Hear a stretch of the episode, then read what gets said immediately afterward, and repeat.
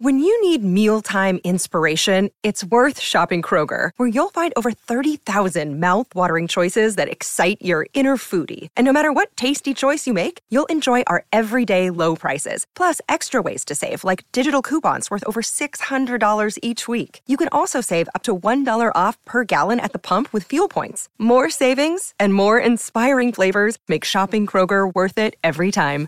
Kroger, fresh for everyone. Fuel restrictions apply. Another day is here, and you're ready for it. What to wear? Check. Breakfast, lunch, and dinner? Check.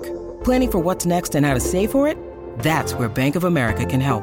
For your financial to-dos, Bank of America has experts ready to help get you closer to your goals. Get started at one of our local financial centers or 24-7 in our mobile banking app. Find a location near you at bankofamerica.com slash talk to us. What would you like the power to do? Mobile banking requires downloading the app and is only available for select devices. Message and data rates may apply. Bank of America and a member FDIC.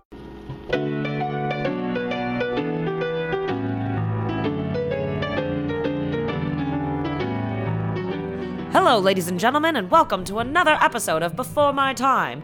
This week, you're joined by our producer and friend Matt Kelly and myself, Gelsey Laurie, to talk about the 80th anniversary of Casablanca.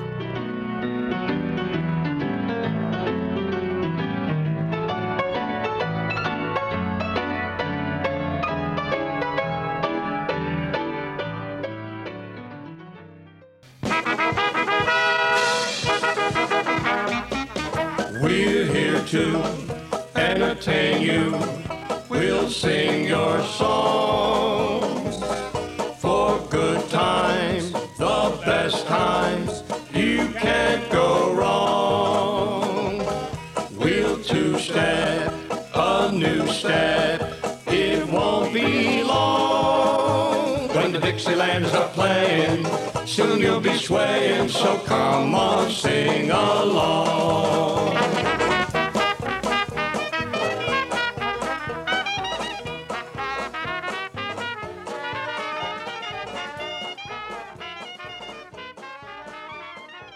So Gelsey, I don't even remember if there's an anniversary coming up with Casablanca, or if we just really wanted to talk about this. You uh, No. you had sent me this one. There is an anniversary because uh, November 26th, Casablanca premiered in 1942.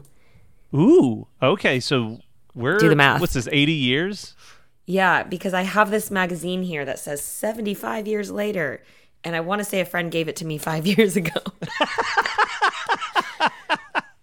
I my quick math on that was that we're in Yeah. twenty, and you 80. said forty. It's the and 80th. yeah. No. this is not a math podcast, as as listeners have very quickly figured out a minute into this discussion. numbers. They're hard. My brain just went blank. I was like, well, 42 and we're in 22, so it must be some even sounding number. let me ask let me start with this question for you because the great debate and I don't even know if this is a debate anymore, but obviously when I was in high school and college, this movie and Citizen Kane were basically just flipping back and forth for like what was the greatest movie of all time on like multiple lists. And I'm curious where you land on that debate. I don't want to this I need this to be said off air. Matt, I've never seen Citizen Kane.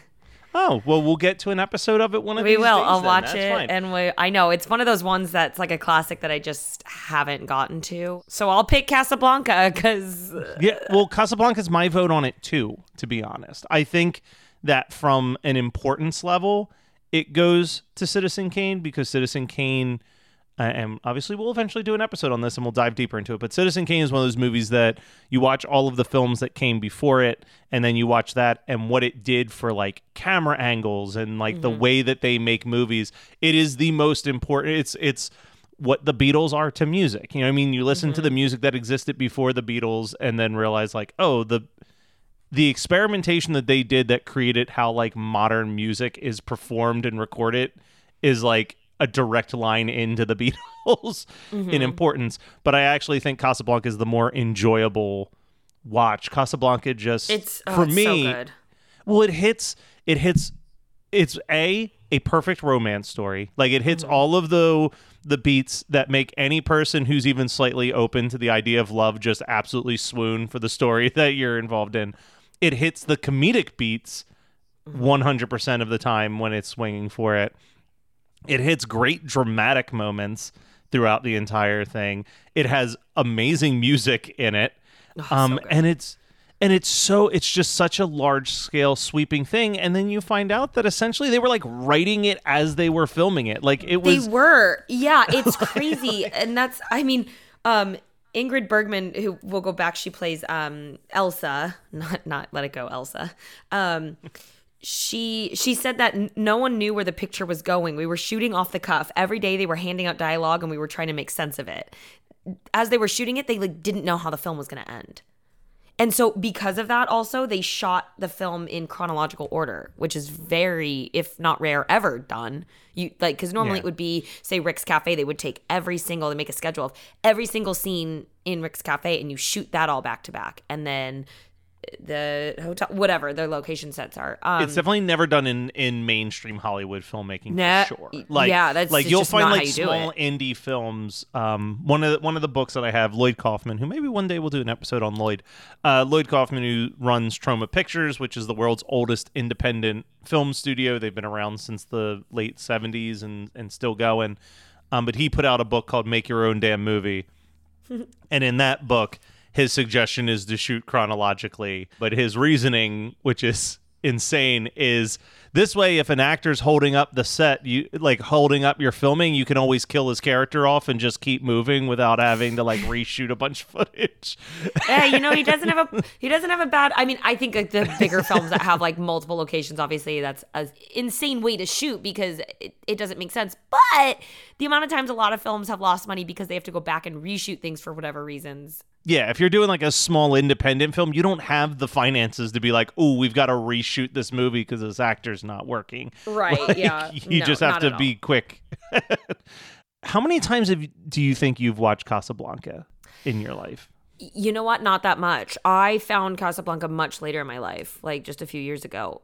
I think I'm close to 50 times. Like Wow. I've seen I- this a lot. It's about to get there for me. Yeah. Like I, I think this will be one that I just kind of put on in the background. A It's a now. great background movie. It really is. Even though it's mainly just kind of the intense dialogue that you have to listen to, in a weird way, it is a great um, background mute. And I think it's just the actors. Um, obviously, we got Humphrey Bogart and Ingrid Bergman, who are incredible in this. And they both, I mean, Humphrey Bogart had just became a star before this with um, Maltese Falcon. Yeah. and so he wasn't you know it was this anyways between their dialogue and their speaking voices and then the music like you were talking about is it it just makes for the perfect film. And speaking of uh music well i'll just go straight to it because what a great interlude. Um the song as time goes by which obviously kind of i think this made it popular and it makes the film. It kind of gets written in this that it was originally written by Herman Hupfeld in 1931 for the Broadway musical Everybody's Welcome. And this song was included in the original play. Casablanca was a play first called Everybody Goes to Rick's. Um, and the film composer, Max Steiner, he wanted to change the song. So they had already filmed the movie and he was like, I want to change that. And he wanted to write an original and slot that in because he wanted the chance for potential royalties and a potential Oscar win, which get Max, calm down. Like, Yeah. Joe will get plenty of Oscars for this damn movie. and he did. didn't He's need I an think original he's a song. 24 he's won 24 Oscars in his life and it's fine. But then um the producer actually agreed and he started writing a new song, but since they were already done shooting it, all the scenes with Time Goes By had already had been shot with Ingrid and she had already moved on to the next picture and she cut her hair for the next film she was filming. So they couldn't bring her back and reshoot with the new song. So they were like, "Up, we're stuck with it." So instead Steiner um geniusly wrote in the melody into the score that he did and kind of just intertwined it. But he told his wife um, that he thinks it's the lousiest tune, which I oh, he's an disagree idiot with you, then. Mr. Steiner. It You- is. I it is a thoroughly disagree. gorgeous song. Oh my It's god, beautiful. it's so pretty. And and yeah, you get those, especially when you have those moments where you have like, I mean, I'm I'm a man who loves a sweeping score, for oh, sure. So like, when you're just sitting there and you do just hear that melody line in the score, you're just like, God, it's so fucking pretty. Like It is, and I love when composers do that. I love when there is a mainstream song or older song or whatever, one that the composer did not do, but then they take that and write it into the score and kind of little. I I think that's a beautiful. Uh, what do you want to call it? Intertwine, whatever. Marriage. Uh, my words are gone, but it, it's awesome.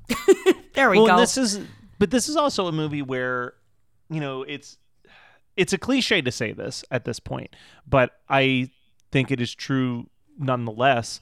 Like, this is a prime example of a movie where like the music is a character. Like the music is, and I'm not just talking about the score. I'm not talking about as time goes by. Like music plays a pivotal, like a a litmus test of so many scenes. You know what I mean? Like I think of the scene where literally it's like the Nazis and and the people against the Nazis singing songs towards each other in the bar. Yeah, like, well, that there are these really powerful musical moments. yeah. that's one of the most iconic scenes in the film. And um, the the German officers, I'm going to butcher this because I don't read German. Surprise! Um, but they begin to sing. Take that off your resume. I know I've been lying along with all my other things in life. Just fake it till you make it. Um, they bid. Actually, I can say one thing in German, and it's eins Glühwein mit Amaretto, danke. And then they say bitte, and I go choose, and that's basically me ordering one mulled wine with a shot of amaretto in it, and then saying thank you, and then they say you're welcome, and we say bye. I think that's the cutest German has ever sounded to my ears. Normally, German. German. is such an aggressive language It- in my that's mind. That's what I thought too. And then I spent five months in Germany with a show, and I was like, I love German.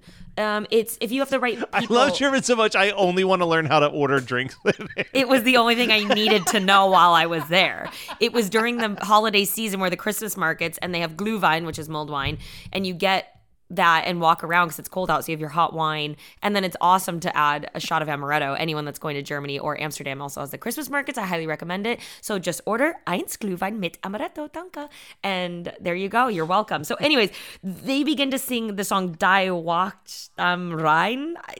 I'm so sorry if I I'm butchering it, but so they sing that, and then Victor Laszlo, who is Elsa's husband.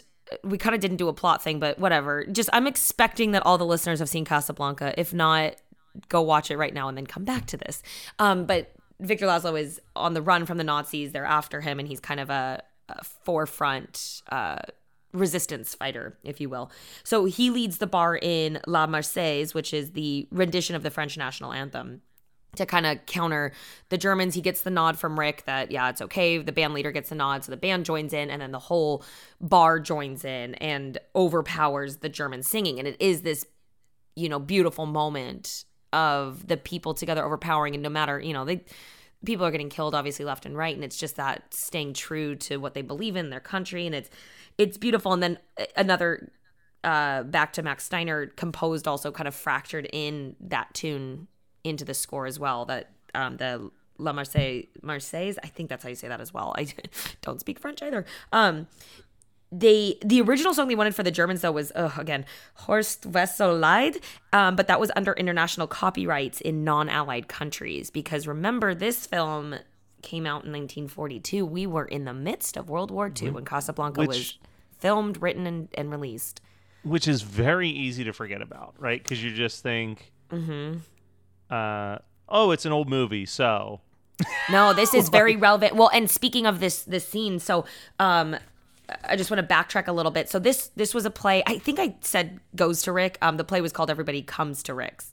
Um I just want to make sure I said that right. And it was written by Murray Burnett and Joan Allison. And it was an unproduced stage play, so it never hit the stage. But Warner Brothers story editor Irene Diamond convinced producer Hal B. Wallis to purchase the playwright, um, playwrights, and made it in. So they wrote this scene in. This was in the play, and, and playwright Murray Burnett said that when he sat at his typewriter um, and wrote this scene, he said, "And the tears rolled down my face." And when it was filmed, many of the extras in this scene, um, who were European refugees, cried as well. Dan Seymour, who played the doorman in the scene, said it hit home. Everyone was crying. So, you know, this was a really emotional scene for a lot of people because it literally was going on. And, and a lot of these people were European refugees and had families still in Europe. And so it was just this overwhelming scene to, to shoot. And it's beautiful. And I love Yvonne, played by Madeline Bew. She's the French actress who um, appears as Rick's soon to be discarded girlfriend. And it- that close up of her singing when they're all singing, they get really. And she was only 19 when they filmed this, which I think was crazy. She's also stunning, by the way. The minute she walks on film, I'm just like, oh, who's this woman? Uh, she also was the last surviving member of the cast at age 93. She passed away in 2016. She was the last man standing. I will beat you, Madeline, 10 years of that 93 years old but just i gotta keep putting it out there um but i, I love i love the close-up of her singing that when they when they do that and it's, it's such an amazing scene and such an iconic scene. Going back though to kind of the writing of it and so it's we know it was bought it was a play and it, the writing of the script the reason i think that it wasn't finished when they shot it and they were kind of doing it as they went along is there were more than one writers writing the screenplay and it was kind of handed off. Um, brothers julius and philip g. Epstein were initially assigned to write the script. However despite studio resistance they left to work on frank capra's why we fight series early in 1942 then howard koch was assigned to the screenplay until epstein's returned the epstein's returned a month later so eh, multiple people were writing it and it was kind of ping-ponged back and forth due to that. And so that kind of is a reason why it wasn't finished. And they were like, how is this? Ooh, ah. Um, the the fact that that's how this movie was getting made and like not only does it have i would say at least five iconic scenes it's got so many iconic quotes well, that's, like- I was telling my sister today who she was like, I literally don't give a shit because she does not, she thinks I'm so weird, but um, she's never seen Casablanca. I was telling her all this stuff and I was like, oh my gosh, it's just, I don't think I've ever watched a movie that has so many iconic lines. And everyone I said to her, she's like, I've never heard that. And that's how has she never idiot, heard like She heard some of them, but I said, you know, it's the the ending scene of, you know, Louis. I I believe this is the beginning, a beautiful friendship. the hill of beans line uh, That's like, but that ending was actually supposed to be. They debated a different ending, and that's because when they made this film in real life, the so the movie concludes with Casablanca still under Nazi control when this happens. But on November 8th, in real life, 1942, um, with Operation Torch, Allied troops invaded French North America, liberating Casablanca two days later. So the film was about to be released, and they were like, shit, should we redo the film and they considered it ending with Rick and Louis hearing the news of the invasion. But the rival studio executive David O. Selznick told Jack Warner he'd be crazy to change what was the perfect ending, which is 100% true. And they the film was supposed to, I believe, actually be released a year later than 42. But after this, um, Casablanca was in real life liberated. They saw this as a good PR moment where they're like, we Yeah. need to. They push the moment, uh, the movie through production quicker to get it out like within two months, so it could kind of be in ties with actually what was happening in the war and this movie. Which smart play, boys. Smart No, one hundred percent. Can we talk about? I mean, there's there's so much to talk about, and I don't think we could do it justice in a single episode. And it's definitely one of those things where, if you're someone who, for whatever reason, has not seen Casablanca, aka Gelsey's sister, there's so much that works in this movie, and I think the part that hits me more and more every time I watch it is just the journey of Rick. You know what I mean? Like mm-hmm. Rick is this extremely neutral person who's actively trying to you know, it's kind of like leave me out of it, leave me alone is kind of his mindset. Like he's he's there to profit, but like his bar is seen as a very safe neutral ground for anybody to come in and drink and he achieves that by never getting involved with anything. But mm-hmm. then you start to see a little bit behind the curtain it's like, "Oh, but Rick does try to hook people up with ways to get out of this area and you start to see the more that Elsa's back into his life, the more that neutrality starts to crumble because he for the first time since she left him starts to see that it's bigger than just his perspective on himself. He stops being this selfish profiteering person and sees the bigger picture. And Well, it's and just think- such a beautiful transformation. Yeah, it's a very like of that- Scrooge type story. Yeah, yeah, yeah. It is, and I think I think the part of that is not just like a selfish. it- It is selfish how how he was. It's he's cold and he's playing that part because he's been heartbroken by Elsa. He's so, you know, when you see the flashbacks of Paris, who he was then from when we first are introduced to him in Casablanca at his place, it's it's not just that he's in it for himself. It's it's once he's left at that train station, that's where everything changes, where he doesn't care because it's he loses belief, hope, any of that. He, he he almost has this, you know, people are bad and everyone's out for themselves kind of a outlook because he was left at the train station and Elsa did not come and and he's heartbroken. So it's that and I think when she's there, it he just can't help but those emotions coming back down and I think the scene when she goes to get the letters and pulls out the gun is one of my favorite scenes of that you know she's just there to do anything to get that but when she just crumbles and it's just i love you and you just feel that oh i i think that might be one of my favorite scenes I mean, honestly, as much as I love Humphrey Bogart in this movie, I really think the scene stealer is Claude Rains um, as like the one Nazi soldier who seems to very much enjoy Rick's company. He has so many good, quick lines and quotes throughout. Um, probably the hardest I've laughed every time I've watched this movie is uh, when he shuts he's shutting down Rick's and says and Rick asks why are you closing me up on what grounds? And he goes gambling. I am shocked shocked to find out that there's gambling here. And then someone just pops up and goes you're winning sir. And he goes oh thank you very much. Yeah. all right everybody out like, he's so skeezy. Like he's a guy who's basically if you were I'm going to use a sitcom comparison, but like he is essentially like a Barney Stinson Joey type character where it's like he is using his power to get laid by women who desperately want to get the, their loved ones out of the country by like, oh, come out with me for an evening and I'll get you the pass that you need to like Yeah. escape from here. which the censors went after the movie. So they they had the film already in the can and the censors went after them for um, both suggesting illicit, illicit lovemaking between rick and elsa in paris and also between captain renault and the refugees that needed help. So they did soften that for the release um, they i think they had a little more shown in the original cut but we we get what's going on. Yeah. the censors did not like that one. But it is true yeah and it's uh i don't know I, I think i like i think that's why it his dynamic and rick's is so great but it's kind of when it ends you know and it is going to be the start of a beautiful friendship. They they kind of work perfectly together Yeah. Well, what does he say at one point towards the very end? Rick is like, I have this gun aimed at your heart. And he says, that's my least valuable possession. like, like, there is some very snippy, fun dialogue in this movie, which I think if you were to just look at the poster and base it on what you know about the movie, you wouldn't think that it's funny.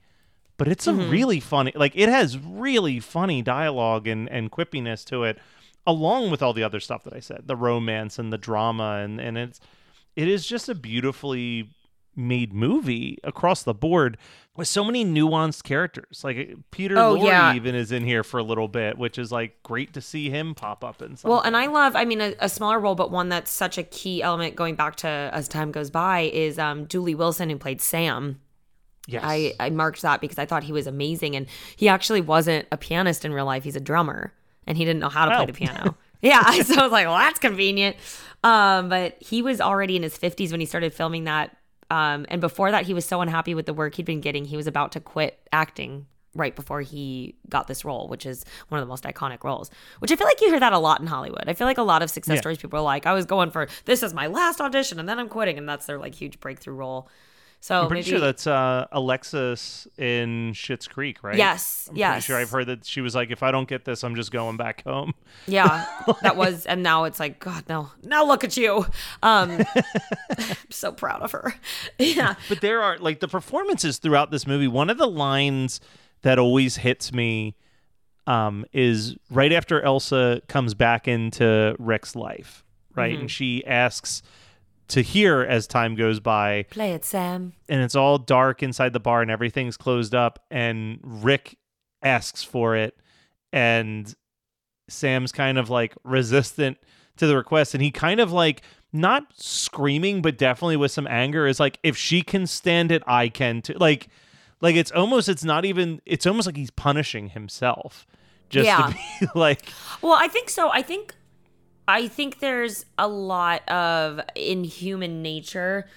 I think eh, specifically say when people go through heartbreak, I think there's some self not sabotage, but self-inflicting pain that we enjoy when we're heartbroken. I think we like to indulge in the tears, indulge in the, you know. I think that's why it's fun. I recently, it, nothing huge, but was seeing someone and, and and there was like a week where after that I would put on like the angry breakup music, and I was like, oh, I'm I'm kind of enjoying this yeah, feeling No, the song, feeling the feelings. And I was like, I, and so it just, there is a, I think in human nature, it's like we like to reopen some pain or feel that. One hundred percent, and I, I Yeah. think something comparable is um, off the air. You and I were talking a little bit about grief, and I mm-hmm. feel like the thing that I hate about grief is that grief can sometimes be a very numbing emotion, and I would take anger or sadness over numbness a thousand hmm. times. You know what I mean? Like, Yeah. because because there is, like you said, there is something where it's like, hey, this sucks, but I get it. You know what I mean? Like I I I I'm feeling something. I'm feeling some motivation. Like it feels good to cry sometimes. It feels Oh, good to be angry A sometimes. You know what I mean? And Like I have a theory that I think anger is easier to feel than sadness.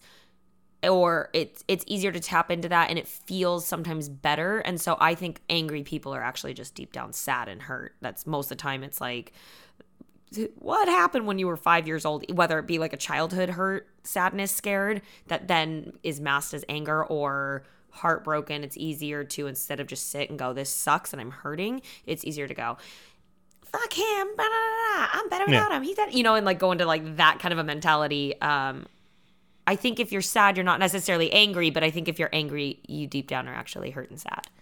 Yeah, no, that makes sense. I'm trying to think if there's any. So I do want to call out because yes, uh, as time goes by, gorgeous song, beautiful song, so happy it's there. It had to be you pops up in this as well a little bit, mm-hmm. beautiful. But you know that Matt Kelly, who loves some jolly songs, loved the shit out of just the performance of "Knock on Wood" that pops up, which is the I love. Oh, I know. I, movie. you know what's funny is I was watching this the other day again just to like refresh and stuff, and I was sitting on my couch and I every time was knocking on my head when they all knock. Like I was like, you can't knock along. Yeah. I do. I kind of. That's what I love about the movies of the time is that they will throw in a song that just doesn't progress the plot. No, Kind of. They're like, there. we need just a little cheery thirty seconds worth of, and they'll just they'll just put it in. Yeah. Going over to this has uh, no transition into this, but I just wanted to That's point right. out a couple truth versus fiction as far as the movie, what would have been realistic and what wouldn't have. So. I'll start with the letters of transit, quote unquote, which allowed the travel through Nazi occupied countries, um, was made up by Joan Allison. They would not, that doesn't exist in real life. And they are considered a MacGuffin, which was a term used by Alfred Hitchcock for an object that serves as a trigger for a movie plot. That also, um, kind of on that same line, Laszlo claims that the Nazis won't arrest him in Casablanca because it's still unoccupied France. I wrote, nope, that's that wouldn't happen. That doesn't mean anything. He, I don't think, you know, it, not. I don't think it's true. He wouldn't have been necessarily safe there. Then also the fact that Casablanca is an exit point um, was not realistic and not likely. The more popular exit points would have been Vienna, Prague, Paris, and London. Um, but the director Michael Curtiz, who was a Hungarian-born uh, immigrant, he was well known for his English kind of being broken up in this that, but he kind of got called on the plot points not making sense and uh, he wasn't concerned. He said don't worry what's logical. I make it go so fast no one notices. So that's a little bit of his english kind of i make it go faster. But i i kind of like i read that and i was like yeah it's true. He made it go fast and i didn't really bother the plot holes or he did make it go fast. I didn't notice the plot holes. But also, so one other thing, and this is the last thing I can think of that I want to call out, but like, I think that Casablanca specifically does such a great job, especially for the time period, because I don't think that this is something you can say about a lot of films from the 30s and 40s. It feels like such a full world, right? Like, so many films of this time period, you kind of just get introduced to the main players of the film and mm-hmm. maybe one or two locations. But like you get introduced to so many different characters throughout the runtime of this movie, and even if they're only in the movie for a five minute scene or a 10 minute mm-hmm. scene, you they don't feel like they're just like an exposition machine. Like like when you're looking at that character, Peter Lorre is a perfect example. Like his character shows up and brings so much to the table, but like without them having to establish how much history is between him and Rick, you just know that there is. You know, like you through their interactions, you know, like this isn't the first time these two people have spoken, and they are going to talk more and more and more up until when one of them is no longer uh, available mm-hmm. for conversations mm-hmm. anymore. And I think that that's really cool because, you know, even like something that we love, like Some Like It Hot, right? Like I love mm-hmm. Some Like It Hot, but a lot of a lot of the girls in that movie that aren't Marilyn Monroe, Jack Lemmon, or Walter Matthau literally just feel like set dressing. Like they're just kind of there to fill in the space. But I feel like every character that you meet in Casablanca Has an impact. Whether they yeah, whether they serve a point to the plot or not, you can tell that they have an impact on the world that the movie takes place. A hundred percent. I I completely agree. Um, and I think that's why it makes it so what it is. Is that just every Yeah. everything has weight, everything has impact, everything adds to the emotional ride and feel of it instead of like you said, just set dressing.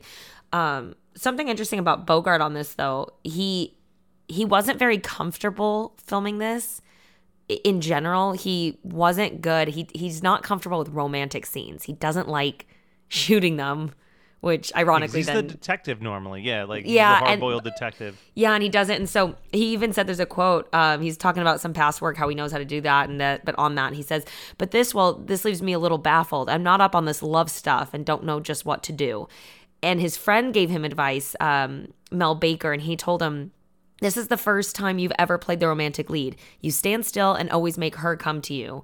The director probably won't notice it, and if she complains, you can tell her it's tactic in the script. You've got something she wants, so she has to come to you. And that became advice that he took to heart and played that kind of romance of that power in in the rest of his career is is how he played a lot of that romance and it works for him. It's just the whole Bogart thing worked and um it's interesting. I on set supposedly Bogart and Ingrid never seemed terribly comfortable with each other. It well to start, this is a fun little fact. He had to wear lifts in his shoes. Actually, there's a picture of his shoes taped on to big wooden platform blocks that he wore with scenes with her because she was two inches taller than him. Because she's a tall Swedish woman. Beautiful. Which oh, side note, do you know who the hell her daughter is? I just found this out and I was like, how did I not know this? No, who? Isabella Rossellini. Oh my god, I think I did know that. Yeah, that's I, d- I was like, oh my gosh. And then as I was doing that and I was watching clips of Ingrid Bergman in other movies and this, that, I was watching this like small thing on her. I was like, oh my gosh, I can see it. You can hear it. You can. Anyways, side note. If no one knows who Isabella Rossellini is, um, famous model actress, but she was in Death Becomes Her as the woman that has the potion. So Bogart's wife at the time, because he'd, he'd been married quite a few times, uh, Lauren Bacall was his last wife, and that was supposedly the love of his life, even though she was 25 years younger. But his wife at the time, Mayo Methot, was infamous for her jealousy and insecurity and her heavy drinking problem. And by this point, they had been married for almost four years. But she was so convinced that Bogart was having an affair with Ingrid Bergman that she started showing up on the set daily, which just added to like the kind of craziness. This woman sounds crazy. I'm glad you divorced her, Bogey. But um, it was said, yeah, that they Ingrid and Bogart didn't seem too comfortable together, and that you know there was no cozy rehearsals or tight clinches um, that the pair kept. But the uh, sorry, Humphrey Bogart's publicist Bob Williams was quoted saying, "I think Bogart was in love with Ingrid. I have a feeling he was kind of smitten with her." And Bogart was quoted to say, "When the camera moves in on that Bergman face, it would make anyone feel romantic." So after kind of reading that all together, I was like, I bet he was just madly in love with her.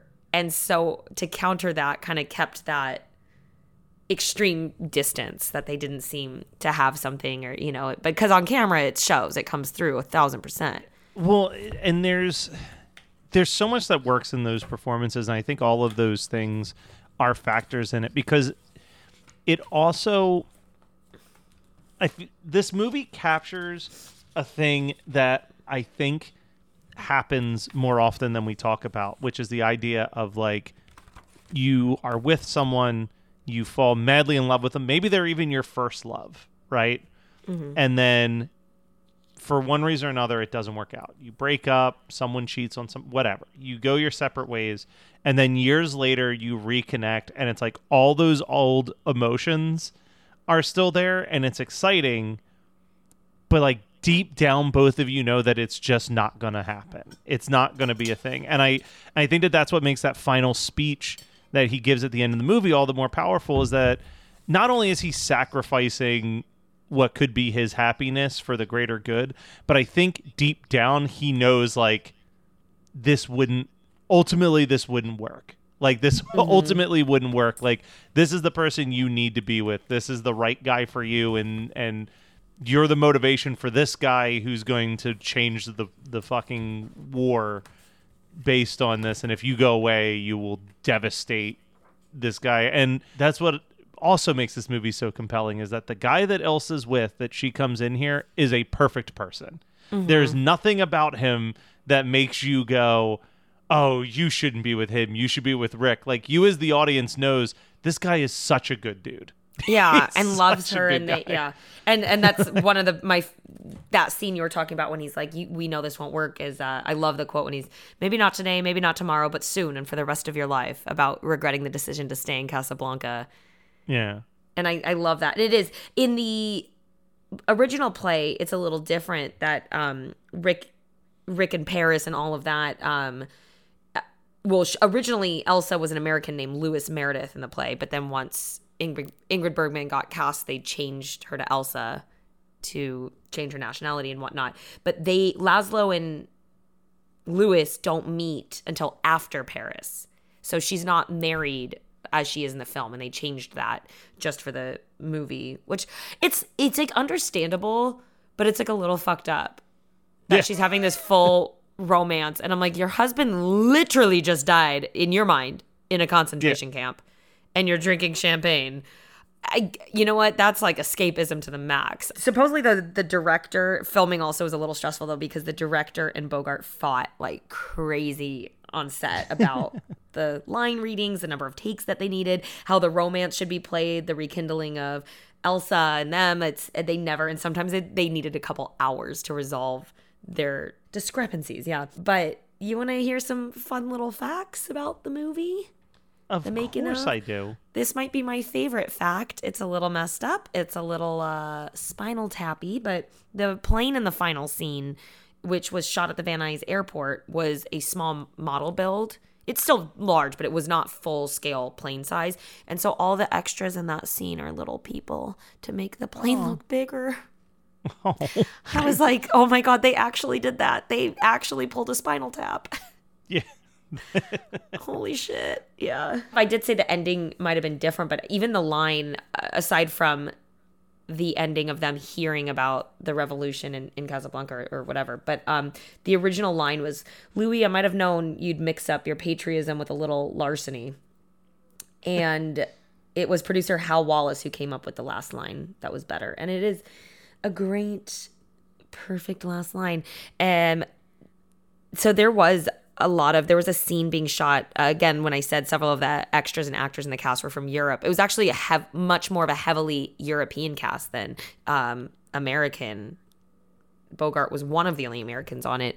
But when they um, when they were filming a flashback scene in paris and they were talking about how the Germans would soon storm Paris, there was a female extra who burst out into loud sobs and they had to retake it. And then another extra walked over to the director and apologized and said, I'm very sorry, sir, but that is my wife. Please pardon her. You see, our home was in Paris and we were there through, or uh, we went through that awful day. And it again is just kind of reiterates that this is currently going on as they're filming this and, and it was very emotional. And again, it's people experienced it or still had family um, over in Europe, and and gosh, it just even puts in more of that weight. Another line that was going to be uh, different, which was now one of the most famous lines. Here's looking at you, kid. Um, was supposed to be "Here's good luck to you," in the Parisian scenes, but the phrase was changed when Eddie Cantor in 1932 used it when he signed his name in cement at the Grauman's Chinese Theater. And he wrote, Here's looking at you, Sid, in reference to the theater's owner, Sid Grauman. And so that was kind of used as, Here's looking at you, kid.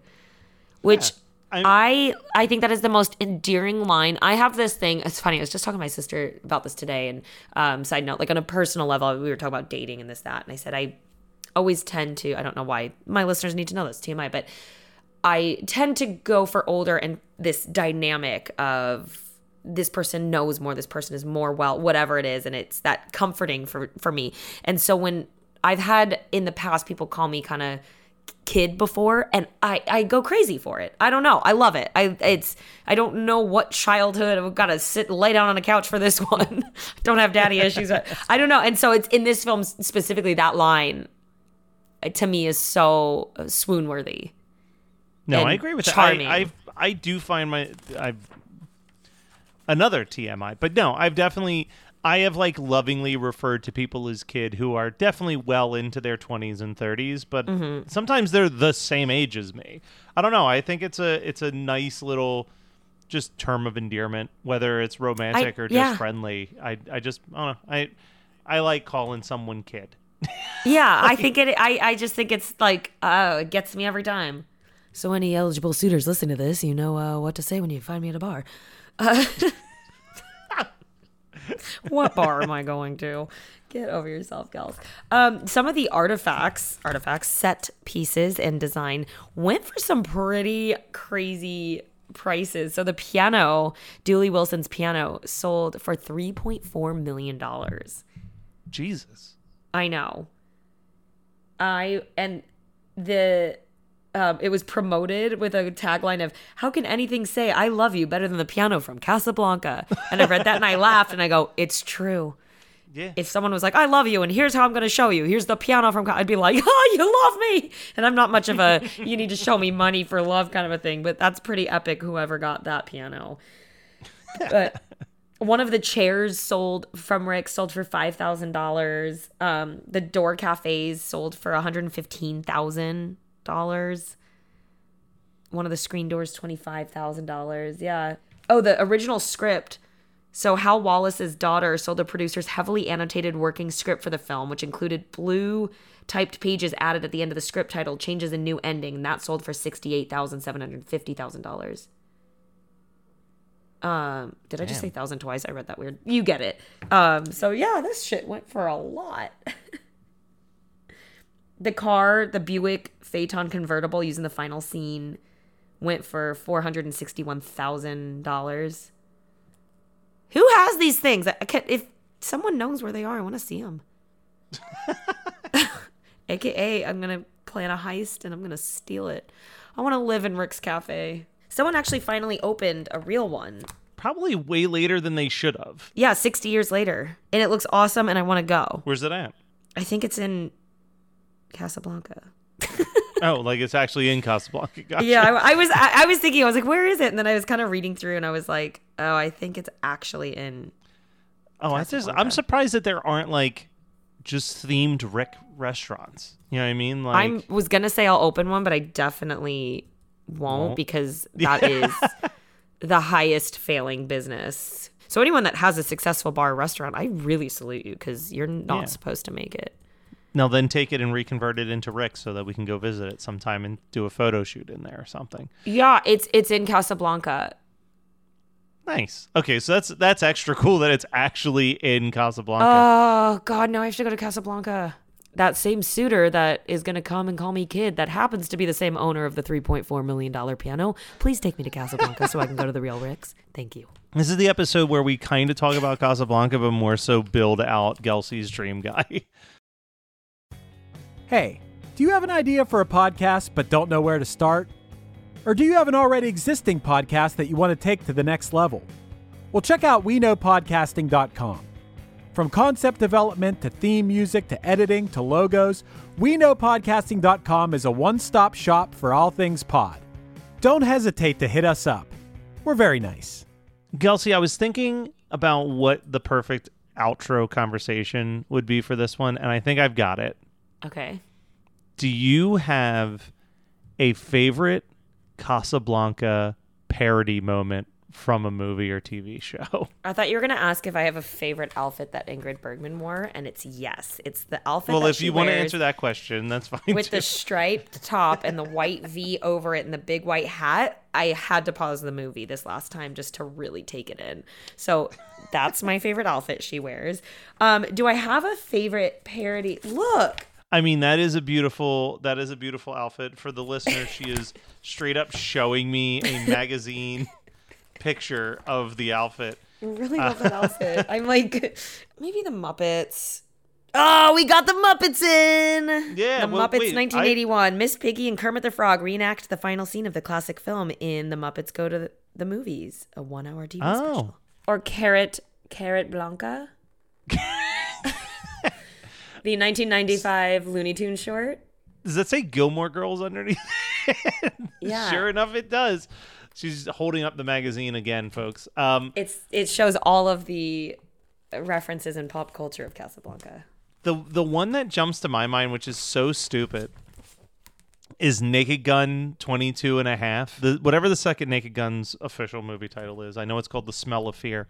Um, but there's a scene where it's Leslie Nielsen's character, Frank Drebin, seeing uh, Priscilla Presley's character for the first time since the last movie. And they're sitting in like an old bar, and there's a guy that looks exactly like Sam sitting behind the piano.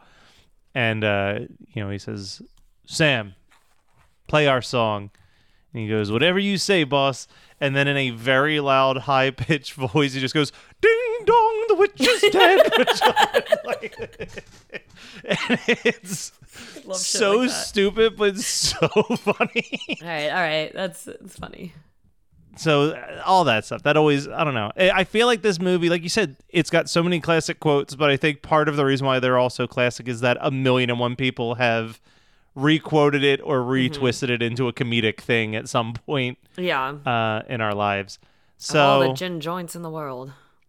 Yeah that even became a Fall Out Boy song Oh shit! Yeah, I say that a lot actually. When when someone walks in, that I eh, I use that one a lot in my real life, and most people don't get it. A lot of well, because I hang out with friends that aren't into oldie timesy got- things like me. you you're way nicer than me you've got the and all the gym joints to them i think i usually start with like you've got a lot of nerve showing your face around so if there was a classic parody moment or a classic reference on a TV show or movie or a of favorite dress, or a favorite dress, or a favorite Ingrid dress, Bergman yeah. If they're wore. like Kelsey, you're so wrong about that dress. There's I could such not be wrong. One. Like her ending outfit is amazing. Like him in the trench coat and her in that with the tilted hats together, and it's foggy. I mean, that's uh, beautiful. Um, and trench coats weren't popular actually in fashion. It was much more of a military wear, so that was very progressive of them to dress him in the trench coat. Um, I read that in my magazine, but um, yeah, you can tell us on Instagram. Find us at Before My Time underscore podcast, or on Facebook. Just type in Before My Time. We will pop up right on the wall. DM us. Be like, "Yo, the trench coat was dope, but his suit was bitchin'." Or be like, "I liked the Simpsons parody. I agree with you, Gelsey, even though that wasn't my choice, but I did reference it." Uh, yeah, say hey, say ho, and maybe give us a five star review. Because here's looking at you, good.